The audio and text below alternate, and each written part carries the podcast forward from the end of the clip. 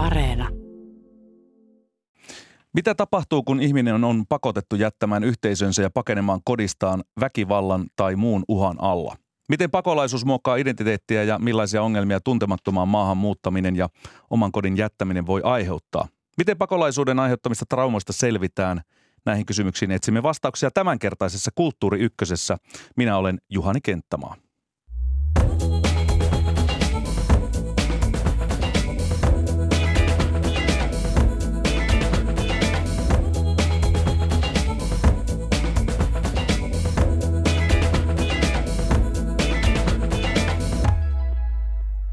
Yksi Suomen tunnetuimpia pakolaistaustaisia vaikuttajia on Kosovosta 90-luvulla Suomeen saapunut Hetemain perhe.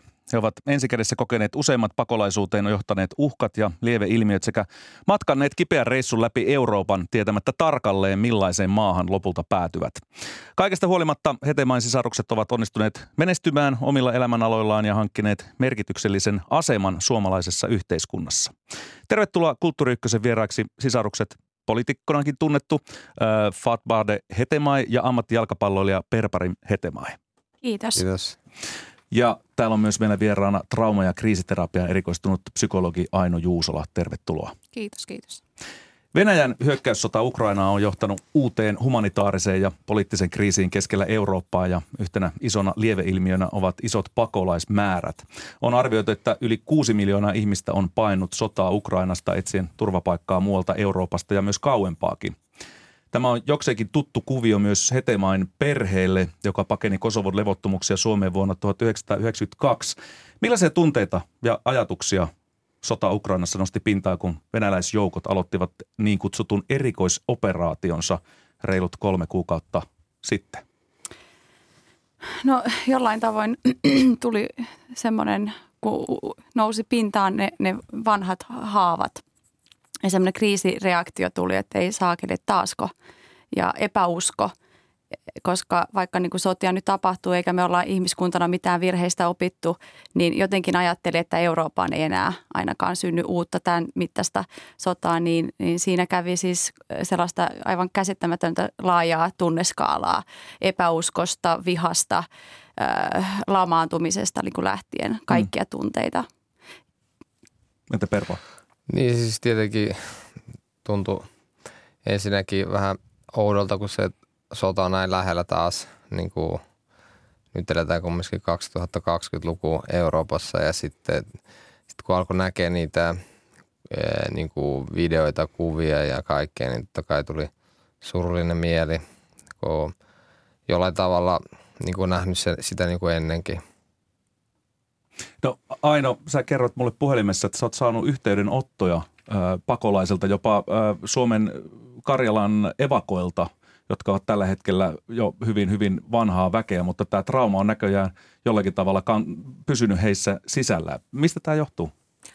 Minusta aika hyvin kuvaat sitä, että miten, miten jotenkin tyypillistä on, on se, se nimenomaan, että kun, kun me nyt median kautta saadaan niin paljon nimenomaan tietoa siitä, mitä tapahtuu ja näistä sodista ihan erilainen vanhat muistot, omat kokemukset nousee siihen pintaan ja, ja niitä käy ihan uudelleen läpi.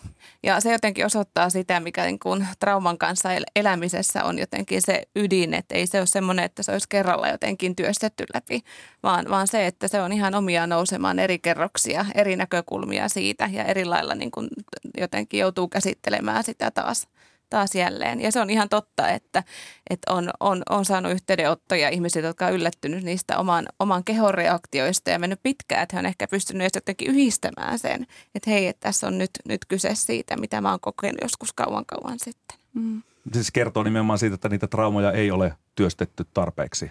Se ei välttämättä kerro siitä. Se vaan kertoo siitä, että, että kun meillä on, tulee joku asia, joka muistuttaa siitä, mitä me ollaan koettu, niin se nousee uudelleen pintaan. Se on ihan normaaliakin trauman kanssa. Se ei ole millään lailla vaarallista.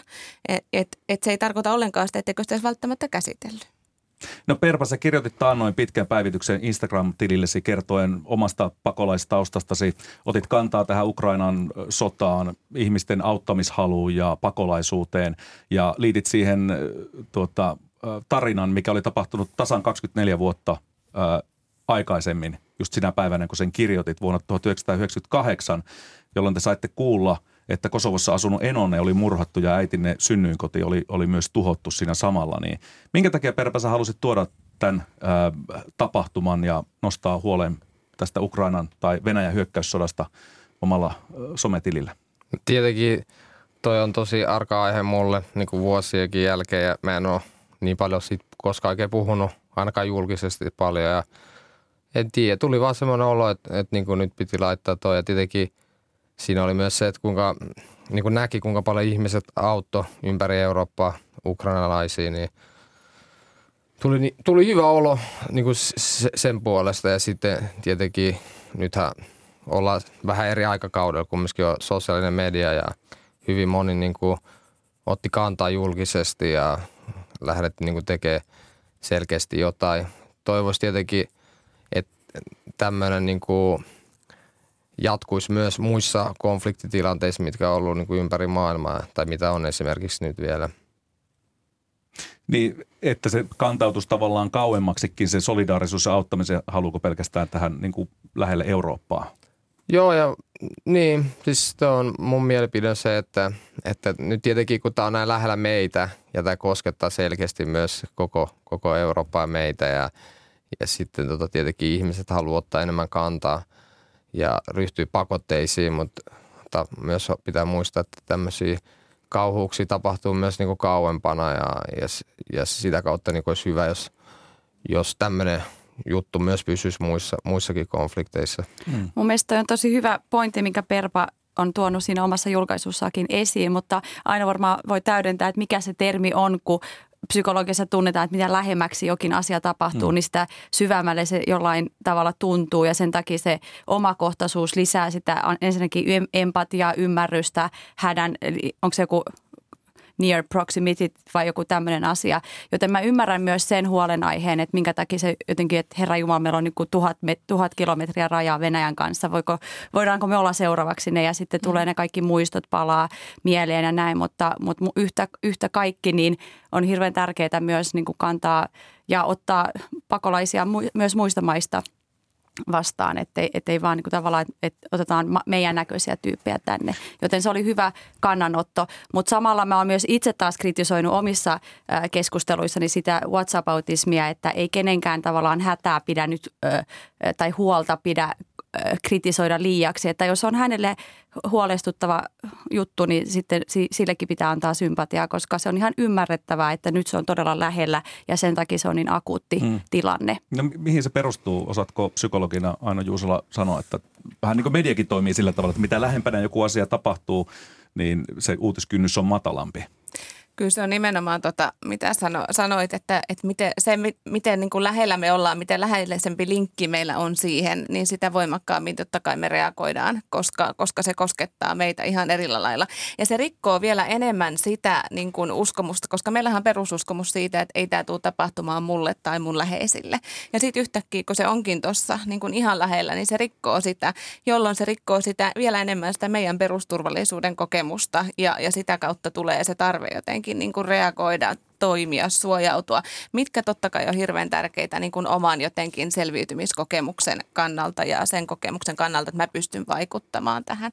Mutta, mutta musta on tärkeä nosto, minkä sä Verpa teit, että, että, että kyllä tämä, mun täytyy ihan sanoa rehellisesti, että ammattilaistenkin keskuudessa ollaan puhuttu tästä näin, että tämä on ihan erillä lailla, erillä lailla nyt meihin vaikuttanut ja, ja, ja tässä, tässä pitäisi nyt niin kuin, ää, just nimenomaan muistaa myös se, että mitä me voidaan tästä oppia, jotta me voidaan jatkossa tarjota ihan samaa tukea muille muillekin. Ja sitten me ei saada unohtaa niitä kaikkia muita maahanmuuttajia, joita meillä on täällä näin.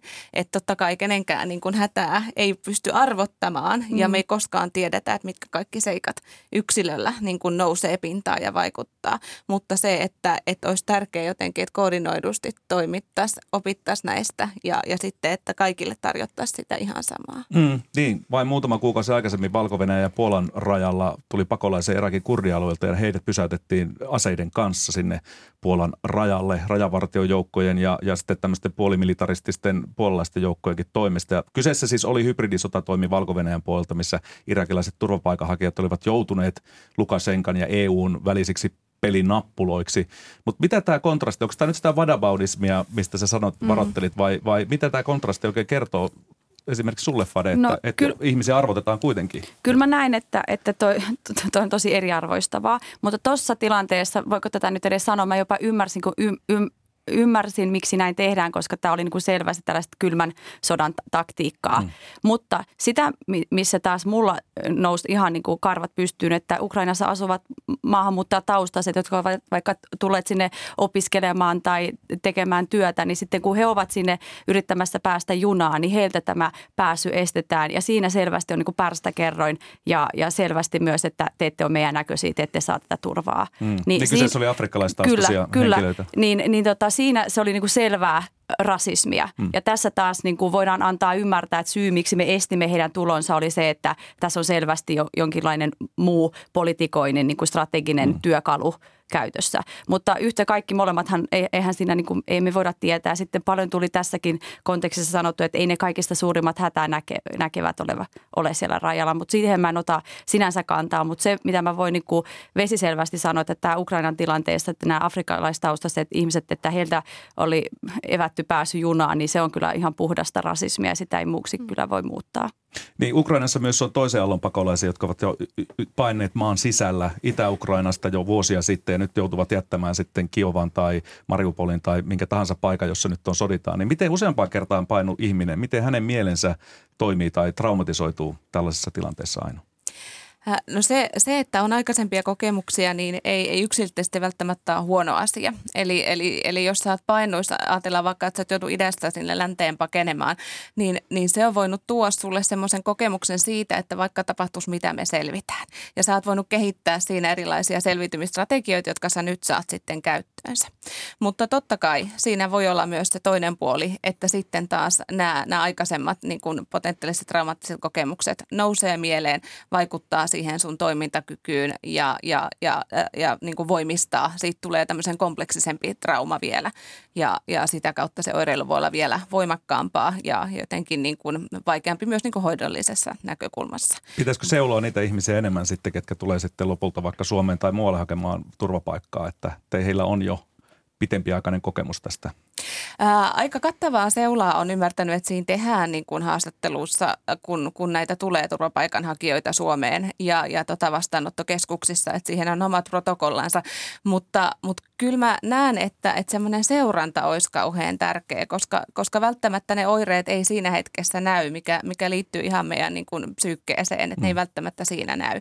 Että et semmoista sitten jää vähän myöhemmin tapahtuvampaa seurantaa ja seulontaa, niin olisi tärkeää tehdä sitten, kun, kun he esimerkiksi siitä niin kuin, ää, majoittuvat muualle.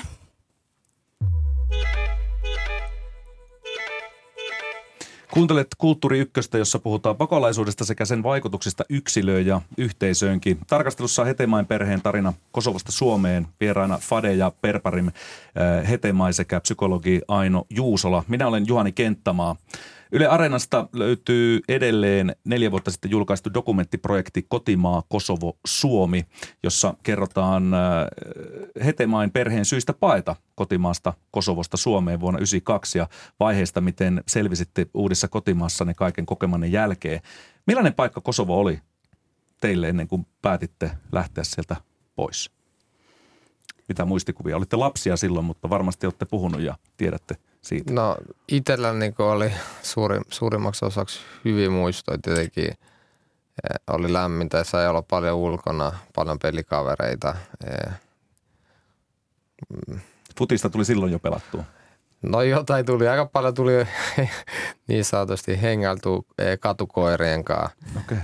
Ja ni, niitä sitten ruokittiin ja periaatteessa vähän niin kuin omittiin, pidettiin, pidettiin omina, mutta niitä, niitä ei koskaan tuotu kotiin sisään. Että ne oli vaan siellä alhaalla. alhaalla. Ja sitten tietenkin sukulaisten luona käyminen niiden kanssa. Meillä oli sukulaiset, jotka asuivat maatilalla, niin sit niillä oli lehmiä, vietiin lehmiä laitumille ja lampaita ja kanoja ja tämmöisiä. Ja sitten tietenkin me asuttiin kaupungissa ja, ja meillä taisi olla talon ainoa niin kuin te- televisio, missä kerran viikossa katsottiin Peppi Pitkä Tossua. Okei, Ja siellä näkyy joo. ruotsalainen suosikki. Ja sitten lap, niin kuin talon lapset tuli kanssa katsoa sitä ja siis ylipäätänsä niin kuin onnellinen, onnellinen lapsuus. Totta mm. kai sit siihen tuli sit loppu, loppukohden niin kuin ei niin hyvä, hyvät muistot, mutta tota, jos pitää sanoa, minkälainen mun lapsuus siellä oli, niin iloinen, mm. iloinen niin pääpiirteitä. Hyvin leppoissa. Vanhemmat kävivät töissä. Me oltiin päiväkodissa. Minä ja mun sisko oltiin aloitettu ensimmäiset luokat, mutta oltiin laitettu jo kuusivuotiaana kouluun, kun vanhemmat sanoivat, että niillä on päiväkin työ, että ne ei ehdi vastaa kaikki mun kysymyksiin. Okei, okay. niin, se oli tutelias jo silloin. Kyllä, aivan. Ja pahentunut vuosien saatossa. niin äh, hyvin semmoinen, sanoisin, niin kuin mikä nyt on normaali, mutta normaali eloisa lapsuus mm. ja ja hyvät muistot, jotka sitten kyllä hyvin nopeasti äh, me huomattiin, että vaikka vanhemmat yritti meitä suojella kaikelta, niin vanhe, lapset kyllä kuulee ja ymmärtää sanat äh, eleistä, tietyistä, että shh, ei nyt puhuta, puhutaan myöhemmin äh, tämmöisistä anekdootteista ja tilanteista. Ja, ja sitten totta kai siellä sitten alkoi alko näkyä mielenosoituksia ja sitten vaikkapa – vähän kauemmin, kun mä asuttiin aika korkealla siinä ylimmässä kerroksessa, niin näkyy savupilviä jossain kylillä vähän kauempana. Väkivaltaisuuksien Ky- takia. Kyllä ja sitten muistan, että äiti osallistui mielenosoituksiin ja äh, niin kuin pieniä, ei, ei verrattavissa 98-99 vuosiin ja niin kuin myöhempään sodan suur, suurempiin kauheuksiin, mm. mutta se oli silti yhtä kaikki alkanut jo tämä, nämä siirto, riistotoimenpiteet ja, ja väkivaltaisuudet ja levottomuudet ja, ja tota, sitten muistan, että äiti ja isä uhkasi irtisanoutuminen tai pois töistä potkiminen, ellei ne allekirjoita sellaista lappua, jossa he, he vaihtaa kansallisuuden ja he, siihenhän he eivät suostuneet. Ja, ja tota, Eli sitten, vaihtasivat siis serbeiksi, serbeiksi kyllä, nimenomaan, kyllä. joo, ja Kosovo tota, serbeiksi. Äiti oli semmoinen todella uhmakas ja hän sanoi, että hän vaikka mieluummin kuolee, kun tämän lapun nimensä kirjoittaa. Ja, ja tota, sitten mm, niin kuin pienillä, pieni, niin kuin se ei ollut semmoinen, että, että, että yhdessä yössä muuttui tilanne, vaan vähän tipotellen ja sitten huomattiinkin, että, että isä oli tehnyt päätöksen, että hän lähtee ensin Suomeen ja, ja sitten hän lähti heinäkuussa ja me seurasimme perässä sitten syyskuun toinen päivä vai en muista tarkkoja päiviä nyt, mutta, mutta viisi päivää se kesti se meidän matka Suomeen. Mm, voidaan puhua siitä hetken kuluttua lisää, Joo. mutta mikä se oli se, se, se kohta, jossa teidän vanhemmat päätti ja se, että teidän isä Miftar päättää lähteä nyt vähän etukäteen Suomeen ja sitten muu perhe seuraa perässä. Mutta mikä se oli se tavallaan, joka katkaisi niin sanotusti kamelin selän? Mä luulen, että se oli se yksi mielenosoitus, miss, mihin äiti osallistui ja sitten se, että kun huomattiin, että tämä tilanne ei ainakaan Misolovicin myötä parane. Mm. Ja, ja tota, heillä oli, he kävi, niin Milovicin, joo, kyllä, joo. ja heillä oli tota, sellainen aivan, he kävivät sellaista Jaakobin painia, koska molemmat olivat hyvin patriottisia ja hyvin isämaallisia, eivätkä olisi halunneet Kosovoa jättää. Ja samalla sitten heillä oli huoli lastensa tulevaisuudesta ja he mm. sitten teki tällaisen todella käsittämättömän uhrauksen, että lasten takia he päättivät lähteä. Ja miten pelottavaa, että isä lähti ensin ja ei ollut takeita, että pääseekö hän koskaan perille. Ja sitten mikä kauhea huoli huoli isällä oli, että miten he pääsevätkö lapseni ja vaimoni koskaan mm. perille. Niin siinä oli monen kuukauden vielä tämmöinen henkilökohtainen huoli kaiken sen muun huolen, huolen lisäksi.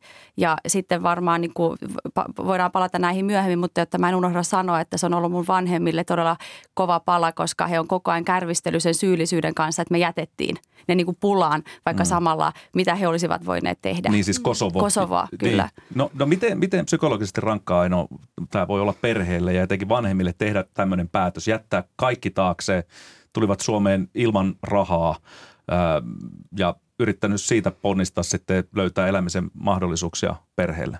Musta kuvaa jotenkin hirveän hyvin tota tilannetta. Ja, ja tota, onhan se niin kuin psyykkisesti äärimmäisen kuormittavaa. Siinä on, siinä on niin kuin se ristiriita, mitä sä kuvaat, mitä sun vanhemmilla oli, että, että se huoli siitä, että toiset jää ja toiset lähtee. Teenkö mä oikein, teenkö mä väärin? No lasten takia mä haluan kuitenkin tehdä tämän. Ja, ja tota, mä joudun aloittaa ihan alusta. Ja mä en edes tiedä välttämättä, mihin mä, niin kuin, vaikka se voi olla se toivon kipinä, että pääsee, pääsee niin kuin maahan, jossa, jossa on turva, turvallista olla. Mutta silti se kaikki, mitä mä oon rakentanut sinne, niin mä joudun jättämään. Ja, ja tota, kyllä se on, on todella, todella niin kuin rankkaa. Ja myöskin sitten ihan mitä tulee pakomatkaa ja kun sitä ei pysty tietämään ja ennustamaan sitä, että mitä kaikkea siinä joutuu kokemaan. Ja, mm. ja ne huolet, huolet, mitä siihen liittyy, niin kyllä siihen liittyy hyvin monenlaista niin kuin psyykkistä kuormaa. Osaatko Perpa sanoa, minkä takia isäsi tai vanhempasi valitsivat Suomen? No se, ainakin miten mä oon ymmärretty se, että se oli siitä, että isä oli, kuullut. isä oli vielä niin kuin ollut sydänleikkauksessa vähän vähän aikaisemmin, että fyysisesti ei voinut parhaiten. Niin tota, varmaan se, että täällä oli, niin kuin, tai Suomi tunnettiin, tai ylipäätänsä skandinaavialaiset maat tunnettiin niin kuin hyvin hyvinä valtiona ja, ja tota, rehellisinä valtiona, ja missä niin kuin terveys, koulutus ja, ja nämä oli hyviä. Mä muistan isän sanon, että sananvapaus, semmoinen, että voi uskoa mihin haluaa, voi ö, olla mitä, minkä tahansa politiikan edustaja, kukaan ei tule tavallaan niin kuin päätäisi vaadille laittamaan. Mm. Ne, oli, ne olivat yksiä tärkeimpiä syitä. Moni aina kysyy Suomessa meiltä, no miksi te tänne tulitte? Ei sille ei pahasti, vaan miksei Saksaa tai jonnekin, että mitä te nyt tänne päädyitte? Niin nämä on noussut hyvin tärkeiksi sijoiksi ja varmaan kun meidän vanhemmat on koulutusta arvostaneet tosi paljon, niin mä luulen, että se oli myös yksi sellainen tekijä. Tuossa jotenkin kuulostaa niin kuin sen, sen selviytymisen ja identiteetin ylläpidon kannalta kauhean tärkeitä, kuin mitä sä kuvaat noista arvoista.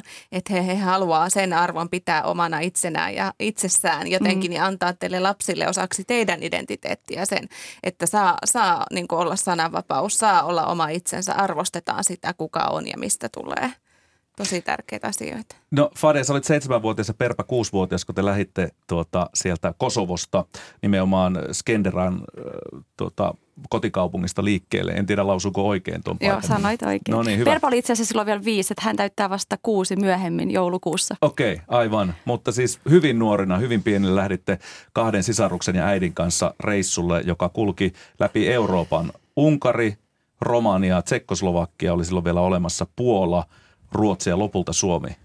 Mitä muistoja teillä on tuolta matkalta? Millainen matka oli? No siis se oli pitkä matka. Muista se vaan, että me lähdettiin, hyvästeltiin meidän täti ja se oli vaikea, vaikea kohta. Ja sitten tietenkin kun piti joka rajalla niin kuin tulla ulos, näyttää passi tai niin kuin tarkastukset. Mm. Ei ollut niin kuin nykyään niin kuin Schengen, voi liikkua vapaasti, vaan piti joka rajalla aina li, niin kuin pysähtyä. Ja sitten, no matka oli pitkä tietenkin bussilla, vetää viisi, neljä, viisi päivää, niin oltavat ei tietenkään hyvät. Mm. Ja paljon, paljon hälinää, paljon niin kuin, e, mentaalisesti vaikea, koska sä et kumminkaan tiedä, e, niin kuin miss, mihin sä päädyt tai päädyt sä edes niin kuin sinne, mihin sun pitää päätyä. Tietenkin meillä oli se porkkana siinä, että me niin kuin päästiin isän luo. Mm. Mutta, niin teitä odotti joku siellä. Joo. Mm. Mutta kyllä, niin kuin, kyllä muistaa yllättävän paljon, kun miettii, että se on vaan niin kuin viis, viiden päivän matka sun elämästä viisivuotiaana, niin kyllä niin kuin mm. tulee paljon muistoja. Mulle luvattiin, että me, täällä on prinsessalinna ja, ja kaikkia ihanaa, me ollaan menossa vaan matkalle. Ja sitten mä muistan, kun Mehmet, Mehmet sitten sai äi, tädin täysiin kyyneliin, kun hän kysyi, että miksi te itkette nyt niin paljon, että, että me tuodaan sulle täti suklaat, että me ollaan vaan menossa matkalle. Ja mm. silloin varmaan mun tädin sydän särky, kun hän ymmärsi, että – että ei, ei, et, et, matkan kestosta ei ole tietoa. Ja sitten tämän läpi viiden maan halki, niin se oli äidille todella raskasta, koska hän, hän oli koko ajan huolissaan meidän, meidän, meidän, meistä neljästä lapsesta, että, että kaikki pysyy kasassa ja kenellekään ei tapahdu mitään. Toki siellä bussissa oli muitakin pakolaisia ja me kaikki vähän katsottiin toistemme perään, mutta se, että äiti niin kuin tosi vähän pystyi koko sen matkan ajan nukkumaan, niin, niin oli niin kuin ihan käsittämätön iso koettelemus mm. hänelle. Niin ja yksi pahimpia tilanteita oli se, että Perpa meinasi itse asiassa tippua Itämereen. hän vähän katsoi, että mitäs kaloja siellä on. Niin, niin siis tää, mä, mulla ei niin paljon näköjään niin väsyttely, mutta sitten mä olin kumminkin hyvin energinen jo nuoresta, nuoresta niin kuin lähtien ja mä muistaakseni mä Muistan vaan, tietenkin mä lähdin seikkailemaan sitten yöaikaa ja sitten mä yhtäkkiä päädyin sinne, niin kuin, niin kuin, mikä se on? Kaide. Kaide yli. Ja kaite yli ja sitten mä muistan, että joku vaan otti musta kiinni ja vei, vei takas. Siis joku ihan tuntematon, Joo. joka vaan sattui näkemään, että nyt Siinä samassa lapsi... bussissa ollut. Okei, okay, niin just. Koska sitten hän toi, että oliko tämä sinun poikasi. Sitten äiti, että mitä. Ja sitten hän kertoi, että tämä oli niin kuin hyvä, että ei tippunut kaiteen yli. Niin äiti oli varmaan, siis oli ihan paniikissa, että mm. ei hyvä tavaton. Onneksi tämä, tämä niin. sankari Vili Vilperi pelastui nyt, että se mm. vielä tästä puuttuu. Että. En mä kyllä tiedä, mitä järkeä oli mennä. Kai mä ihailin aaltoja tai jotain. Mä mun mielestä Unkarissakin sä lähdit rusakon perään silloin, kun pysähdyttiin. Niin, että siis silloin, kun ollut... olin, se taisi mennä jotenkin sille, että kaikki meni ulos. Mm. Niin kuin, ja mä sanoin, että en mä, mä jään bussiin ja sitten sitten kun mä huomasin, että mä olin yksin bussissa tai, tai ei ollut niin perhe, että mä lähdin ulos ja sitten mä, lähdin, mä huomasin, että siellä oli joku rusakko tai jää, niin sitten mä rupesin seuraa sitä ja sitten yhtäkkiä kaikki joutui etsiä mua. Niin huomattiin, että yksi puuttu sitten. Joo. No te saavuitte lopulta Suomeen, menitte Ouluun, mikä ei ollut mikään prinsessalinna, jossa oli täynnä barbeja, vaan se oli... Me asuttiin kaksi viikkoa munkin vuoden äh, siellä vastaanottokeskuksesta ja sitten meidät ohjattiin Ouluun. Joo, entiseen mielisairaalaan. Kyllä. Ja mä itkin, mä muistan monta päivää itken, että, että, ei tämä ole se prinsessalinna, mistä mulle puhuttiin. Ja mä otin kaiken todeksi. Muut lapset oli sille vaan vanhempien kertomia satuja, mutta hmm. mä oon ollut näköjään jo pikkuaikuinen silloin, niin niin tota, Mutta sitten vähän ajan päästä, niin ei siinä kauan aikaa nokka tuhissu, niin sitten me mentiin jo, hypittiin arrua muiden pakolais... Siellä oli niinku semmoinen Kosovo-kylä, että koko Oulun vastaanottokeskus oli täynnä kosovolaisia perheitä, niin sitten me yhtäkkiä sitten, lapsissa on se hyvä juttu, että he aika nopeasti sopeutuu uuteen. Hmm. Ja löytyi siis yhteisö. Kuinka tärkeää tämä on psykologisesti, että siellä on sitten samasta äh, lähtökohdista ja samasta paikasta olevia ihmisiä? Tämmöisessä tilanteessa? Kyllä mä luulen, että siinä ensivaiheessa se on kauhean tärkeää, koska se, että ylipäätänsä te olette tullut ihan vieraaseen maahan ja, ja se, että joudut jättämään oman perheen. Toki lapset te teette samalla lailla ehkä ymmärtänyt niin kuin aikuiset, mutta, mutta se, että siellä on, on, on ne sama, saman jotenkin läpikäyneet, samasta tulleet ja, ja tota, kyllä se on, on tosi tärkeää yhteinen kieli, koska kaikki nämä on niitä, jotka sitten vaikeuttaa sitä integroitumista ja tekee sitä ulkopuolisuuden kokemusta. Mutta tosi tärkeä asia on toi, toi jotenkin, minkä nostit esiin, että lapsethan on hyvin joustavia ja, ja näkyy tässä Verpankin, että sä, sulla sä oot elänyt leikkimaailmassa tietyllä lailla, jota ehkä lisännyt ne tarinat, joita teille on kerrottu, joista sitten toki varjopuolena se suuri pettymys, kun ei ollutkaan sit sitä, sitä niin kuin totuutta. Mm. Mutta tosi tärkeää ja se on, on niin kuin kotoutumisen kannalta ylipäätänsä tärkeää se, että pääsee, pääsee olisi sitten harrastusten kautta tai mikä tahansa sille lapselle on merkityksellistä, niin se pääsee heti tekemään sitä sit siellä maassa, mihin hän tulee. Mikä Perpa sua uudessa kotimaassa ihastutti, vihastutti tai kummastutti eniten? Uh, ei mua niinku mikään niinku viha, vihastuttanut. Tietenkin ainoa semmoinen niinku ikävä juttu niinku lapsuudessa oli se, että ähm, niinku kaikki sukulaiset oli siellä ja mm. sitten se kärsimys ja sitten se niinku, olotila niinku uutisten aikana ja tämän niinku pahimman sodan aikana, mikä niinku joudutti kokea. Mutta muuten niin ei, kyllä me niinku viihdytty hyvin ja tietenkin osattiin arvostaa sitä, että, että saadaan niinku leikkiä rauhassa. Ei ole sitä puolta tuossa, että pitää niinku pelkää henkeä puolesta. Mm. Ja sitten eh, löydettiin foodis mun veljen kanssa, mikä niinku oli saman tien meidän suuri intohimo, mistä oli paljon apua ylipäätänsäkin niinku urheilu on niinku, oli sitten se laji mikä tahansa niinku, ja lapsi mikä tahansa, niin se on hyvä, hyvä niinku, elämän koulu, koska siellä oppii niinku, e, paljon elämä niinku, arvoja, mm. oppii niinku, e, yrittää saada aina niinku, parhaan irti, te, työn, työ, työn tekeminen palkitaan yleensä ja sitten tota, sitä kautta saa paljon kavereita, paljon – erilaisia ihmisiä niin kuin samassa ryhmässä vaikka ja niiden kanssa pitää tulla toimeen. Kaiken kanssa ei, ei tietenkään tule toimeen, mutta pitää löytää semmoinen hyvä harmonia, hyvä mm. tota, kunnioitus ja, ja tota, se on tärkeää. Niin minkälainen apu tämmöinen harrastus tai joku muu intohimo voi olla traumoista kärsivälle henkilölle? Kyllä se on tosi tärkeää ja, ja on, on ymmärtänyt, että nyt, nyt tässäkin kohtaa niin ukrainalaisten lasten ja nuorten kohdalla on pyritty siihen, että kysyttäisiin sitä, että mikä se heidän harrastusta intohimo on ollut siellä, mistä se mielihyvä on tullut aikaisemmin mm. ja pyritty järjestämään sit sitä täällä Suomessa, koska, koska sitten se vahvistaa sitä, sel, niitä selviytymistaitoja, se vahvistaa sitä pystyvyyttä, se luo, luo jälleen, koska identiteettihän muuttuu ihan valtavasti, kun sä tuut uuteen, uuteen maahan, niin se, että siellä säilyy jotain, jotain semmoista, mikä kertoo edelleen siitä, että kuka mä olen. Mä saan edelleen toteuttaa sitä, mikä mä oon ja mä oon pystyvä ja selviävä ja osaava. Ja ennen kaikkea, niin kuin, jos mä nyt muistan itteni silloin, kaikki se huono olo, mikä mulla oli, niin, kuin, niin sitten mä sain niin kuin purkaa sitä niin kuin Fudiksen mm. kautta. Se oli tosi tärkeä. Mm. Joo, semmoinen paikka, missä ne muistot ja se olotila ei ehkä ollut samalla Joo. lailla läsnä, niin se on äärimmäisen tärkeää, sen, sen niin kuin, koska trauma aiheuttaa sen, että keho on hyvin ylivirittynyt. Niin ja Mehmet että siinä pääsee. pikkuveljenä mukana ja sitten koko, mm. koko teidän perhehän se, hyötyi joo, tästä kyllä. Kyllä. Jos mä vaan palaan siihen he- Oulun hetkeen, mm. mikä meillä, kun se, se muutos on niin valtava, että mm. omasta kodista, omasta rauhasta, omasta arjesta yhtäkkiä tavallaan, että keittiö ei ollut meidän itsemme käytössä, vaan jaetaan sitä. Niin äiti ja isä teki tosi tärkeän päätöksen, että okei, luonto on heille tärkeää. Me tehtiin ulkoretkeä, me tutustuttiin su- myös niin sanottuun luomusuomalaisiin. Me otettiin heti kontaktia myös valtaväestöön, jotta jo- vaikka äiti ja isä oli koko ajan, että me kyllä mennään heti Kosovoon takaisin, kun rauha tulee. Mm. Ja tämä oli se mantra, mitä he hokivat tosi pitkään. Niin he silti osallisti meidät ja me oltiin niin kuin mukana menossa ja tutustuttiin muihin ihmisiin yhtä aktiivisesti. Myös itse tehtiin vähän niin kuin efforttia sen eteen, niin se auttoi kyllä, koska kiinnityttiin vähän enemmän yhteiskuntaan.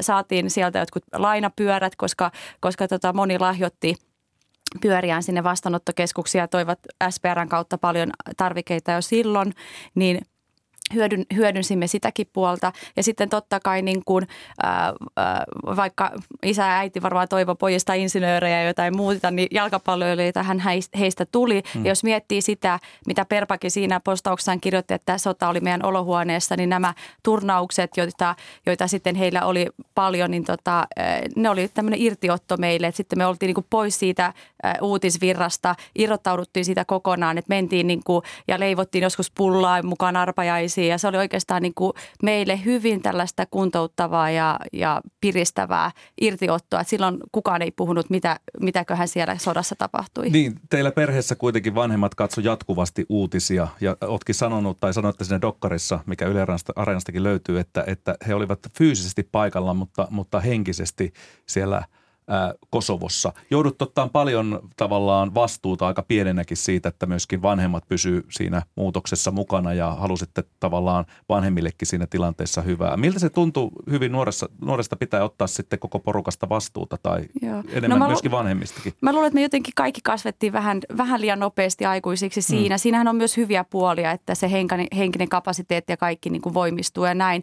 Mutta meidän vanhemmat teki siinä mielessä urotyön, oli ruokaa pöydässä, meistä pidettiin sillä tavalla hyvää huolta, mutta me huomattiin ja aistittiin ja tietenkin he olivat koko ajan ajatukset oli muualla. Plus tämä mantra, oikeasti sanoisinko, mihin perpa se loppui tämä, että me mennään takaisin. Ehkä silloin, kun me oltiin jo lukiossa, että he tajusivat, mm. että me ollaan jäämässä Suomeen, mm. niin silloin tämä loppui, että me ollaan, koska se oli läpi sen 90-luvun äh, koko ajan, että me mennään Kosovoon takaisin, että me ollaan vaan niin kuin pysähdymis, pyrä, pysähdysmatkalla. Mm. Ja, ja tota, se oli aika niin kuin, tosi vaikeaa niin kuin juurtua ja samalla kuitenkin me ymmärrettiin, että vaikka me ollaan menossa takaisin, niin tehdään paljon töitä, opiskellaan, yritetään niin kuin olla siinä niin kauan, kun me mennään takaisin, niin eletään täällä niin, niin hyvin kuin voidaan elää. Mutta oli se todella, todella raskasta, että mehän riideltiin aina poikien, tai siis vanhempien korvien ulottumattomissa, että me yritettiin olla mahdollisimman vähän häiriöksi heille. Niin, me rasittaa heitä niin, ettei, ettei vaan, vaan, kun heillä oli muutenkin niin paljon huolta sukulaisista ja koko tilanteesta. Mutta siis äh,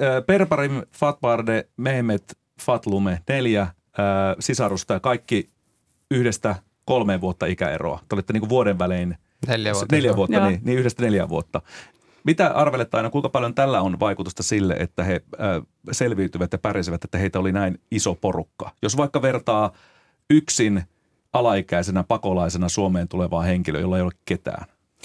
No palataan taas jälleen siihen, että miten tärkeä se verkosto on siinä tukemisessa. Että kun sä oot jättänyt sen muun perheen sinne, niin sitten entistä läheisemmäksi ja tärkeämmäksi tulee se sun lähiperhe.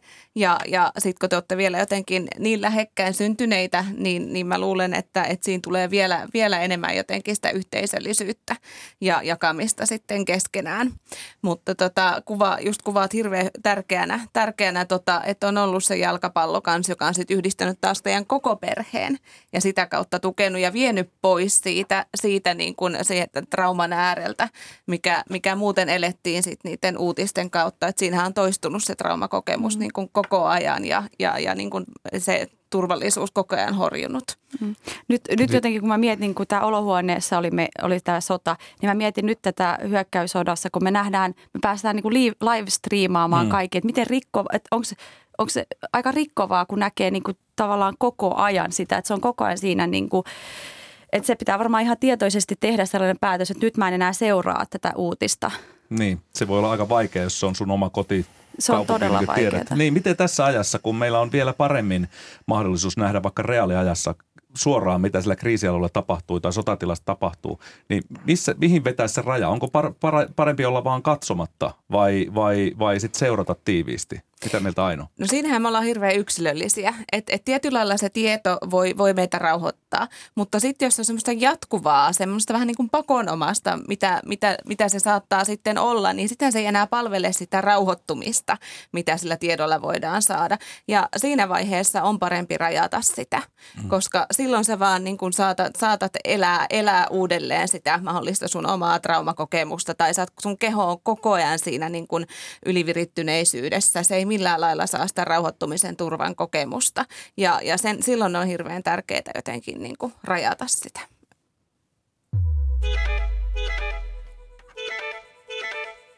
Käynnissä on Kulttuuri Ykkösen lähetys. Minä olen Juhani Kenttämaa ja vieraanani kriisi- ja traumaterapia erikoistunut psykologi Aino Juusola sekä sisarukset jalkapalloilija Perparim Hetemai sekä poliitikko Fatparte Hetemai. Puhumme pakolaisuuden vaikutuksista ja taustalla on dokumenttielokuva Kotimaa Kosovo Suomi, joka löytyy Yle Areenasta.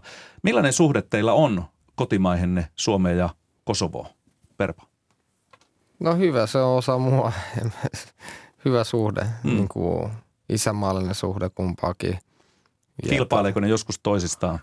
Ei, se on, ei ne kilpaile. Että se on vähän samaa, jos sulla on hy, hyvä isä ja äiti, niin sä rakastat kumpaakin.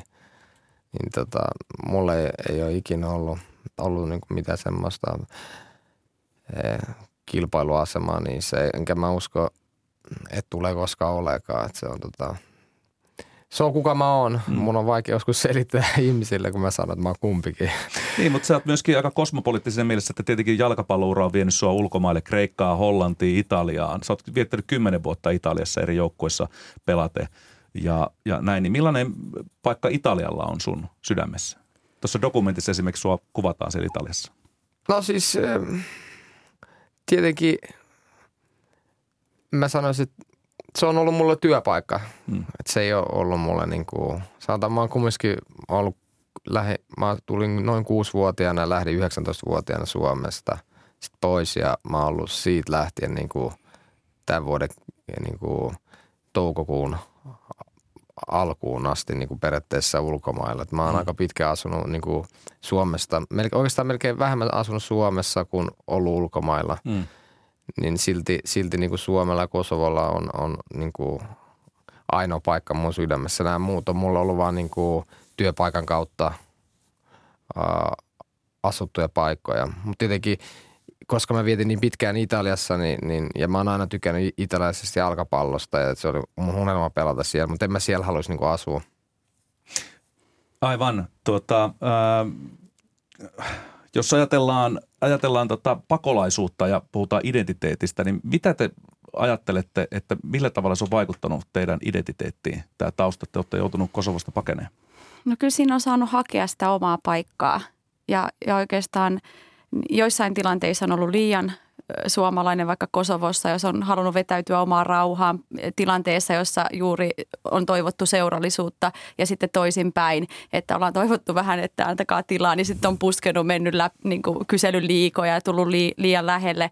Ja, ja tota, sitten ää, pakolaisuus on niin kauan kuin oikeastaan Kosovo itsenäistyi, niin, mm. niin mä itse jotenkin koin, että sitten mä en enää ole pakolainen. Mm. Ää, ja, ja, ja tota, mutta en mä sillä tavalla, niin kuin, mä, mun mielestä siis ei se ole elinikäinen niin kuin, leima otsassa.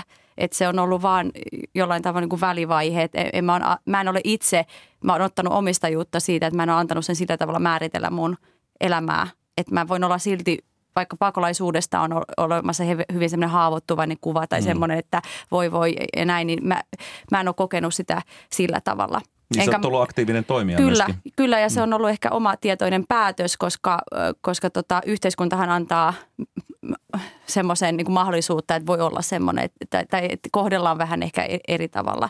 Saatetaan kohdella. Mä en ole itse sitä, sitä tehnyt, mutta ää, niin kuin totta kai se niin kuin jollain tavoin niin kuin on, on mukana siinä. Ja sitten mä oon ehkä, sitten kun mut valittiin vuoden pakolaisnaiseksi, niin mä oon halunnut kantaa sitä sillä tavalla ylpeydellä, että, että se voi olla, että kuka vaan kuka tahansa, ja nyt ollaan nähty, että kuka tahansa voi yhtäkkiä joutua pakolaiseksi. Että se on onnen kantamoinen vaan periaatteessa, että mihin syntyy mm. ja mitä tapahtuu, että aina ei ole itsellään niin kuin kaikki valtikka käsissä. Niin mä silloin vuoden 2009 jälkeen halusin myös tuoda tätä viestiä esiin hyvin paljon – Onko sulla Aino tähän sanottava, sä nyökytät sen näköisen, että sä haluat sanoa siihen vielä väliin jotain? Mä kuuntelen jotenkin, siis äh, jos ajatellaan, ajatellaan niin kuin identiteettiä ja, ja omaa hyvinvointia, niin se on kauhean tärkeää, että se identiteetti on semmoinen muokkautuva ja joustava.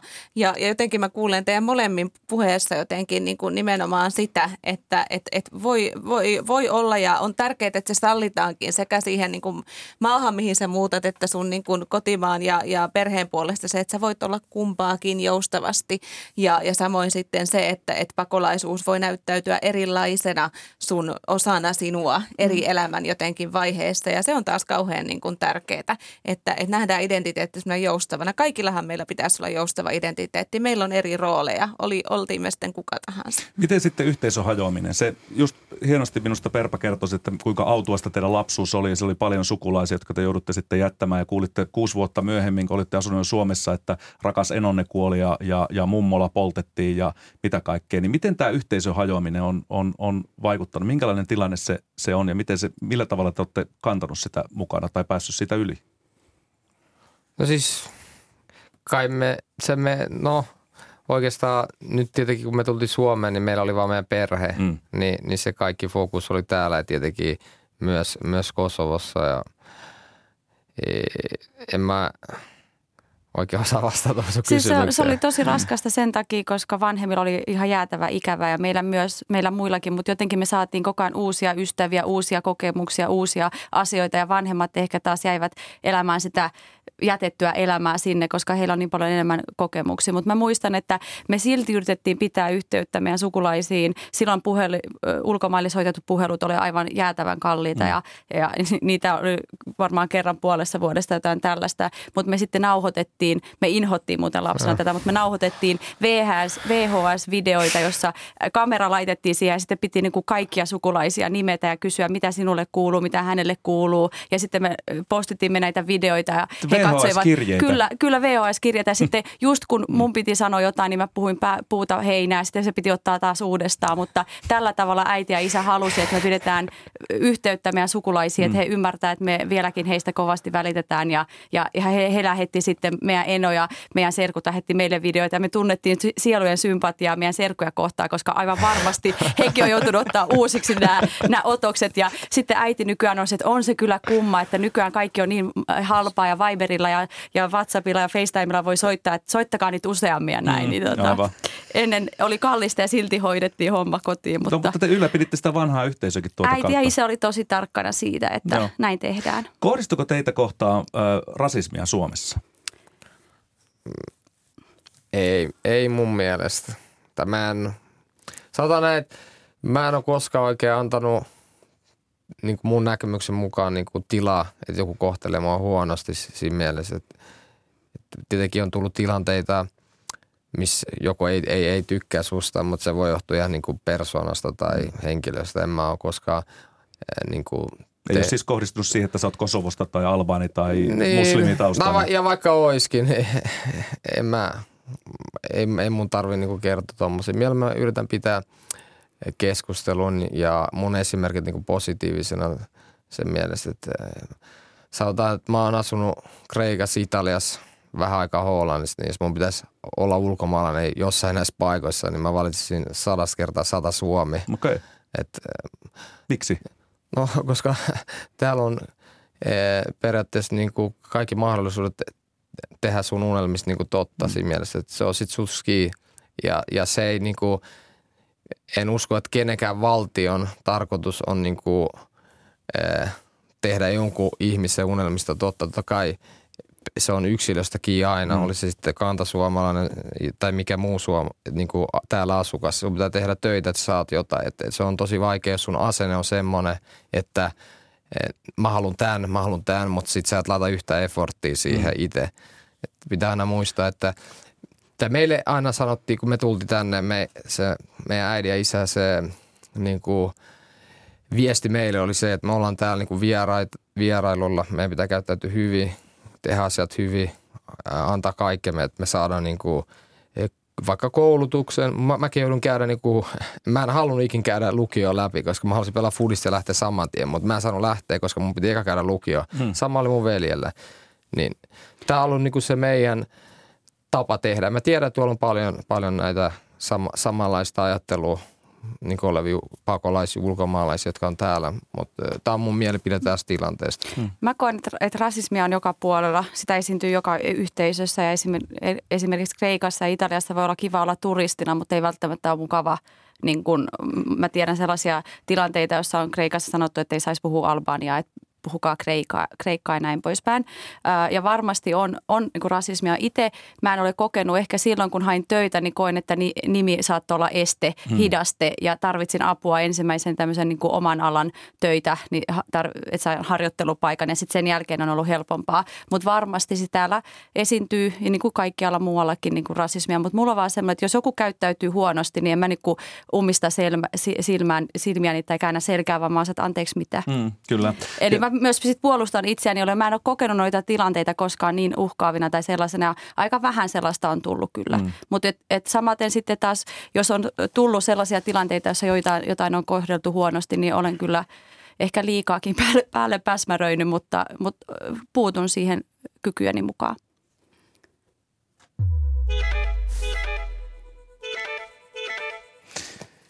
Käynnissä on Kulttuuri Ykkönen, puhutaan pakolaisuudesta ja sen vaikutuksista. Vieraana on poliitikko Fatpare Hetemai, ammattijalkapalloilija äh, Perparim Hetemai. He ovat sisaruksia ja psykologi Aino Juusola. Äh, Jugoslavian hajoamissotien jälkipyykkiä on pesty kansainvälisessä oikeudessa pitkään ja monivaiheisesti. Ja Ukrainassa tapahtuneiden joukkomurhien ja raiskauksien tutkintoja, tutkintoja on nyt aloitettu myös. Niin miten teidän mielestä näitä sotarikoksia pitäisi käsitellä, että niiden uhrit kokisivat saavansa edes jonkinlaista oikeutta ja samalla helpotusta niihin traumoihin, mitä ovat vuosia sitten jo käyneet läpi?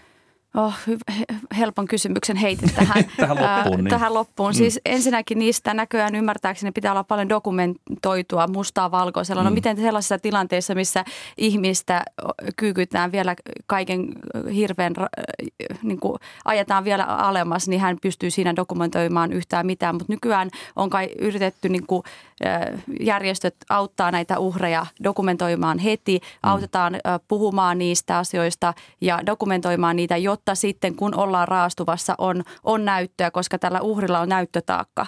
Ja, ja valitettavasti esimerkiksi Kosovon tilanteessa on käynyt liian usein niin, että, että uhrit eivät ole saaneet sitten oikeutta koska ei ole ollut todisteita, koska miten uhri voi siinä pahimmassa tilanteessa, kun kaksi sotilasta tulee ja, ja tekee hirveyksiä, niin vielä dokumentoimaan jotain tai sanomaan, että ja nykyään myös peitetään kasvot ja tehdään se tunnistaminen todella hankalaksi, mutta ainakin niin kuin, ei pidä odottaa liian kauan, se on ehkä yksi mun viesti, mutta joku tähän asiaan vielä erikoistuneempi osaa ehkä paremmin sanoa. No miten, Aino, mitä sä uskot, että vaikka on tapahtunut kymmenen vuosia sitten jotain sotarikoksia ja traumoja ja niihin saadaan jonkunlainen ö, oikeudenkäynti ja myöskin syylliset ainakin jollakin tasolla vastuuseen, niin mitä se sille yksilölle tekee ja hänen mielelleen? Kyllä on usein kauhean tärkeitä. Mä, mä itse tota, teen, teen hyvin paljon siis raiskauksen uhrien kanssa työtä ja, ja, kyllä, ja, ja teen, teen, teen niin kuin, jotka lapselasten ja nuorten kanssa, jotka on kokenut seksuaaliväkivaltaa. Ja kyllä yksi hirveän keskeinen teema on, on siinä se, että odotetaan sitä oikeudenpäätöstä ja, ja sitä kautta jotenkin tulee, annetaan jotenkin niin kuin, ää, ymmärrys sille ja jotenkin todetaan niin kuin virallista teitä, että hei, mulle on käynyt näin ja mulle on tapahtunut näin ja toinen asetetaan siitä vastuuseen.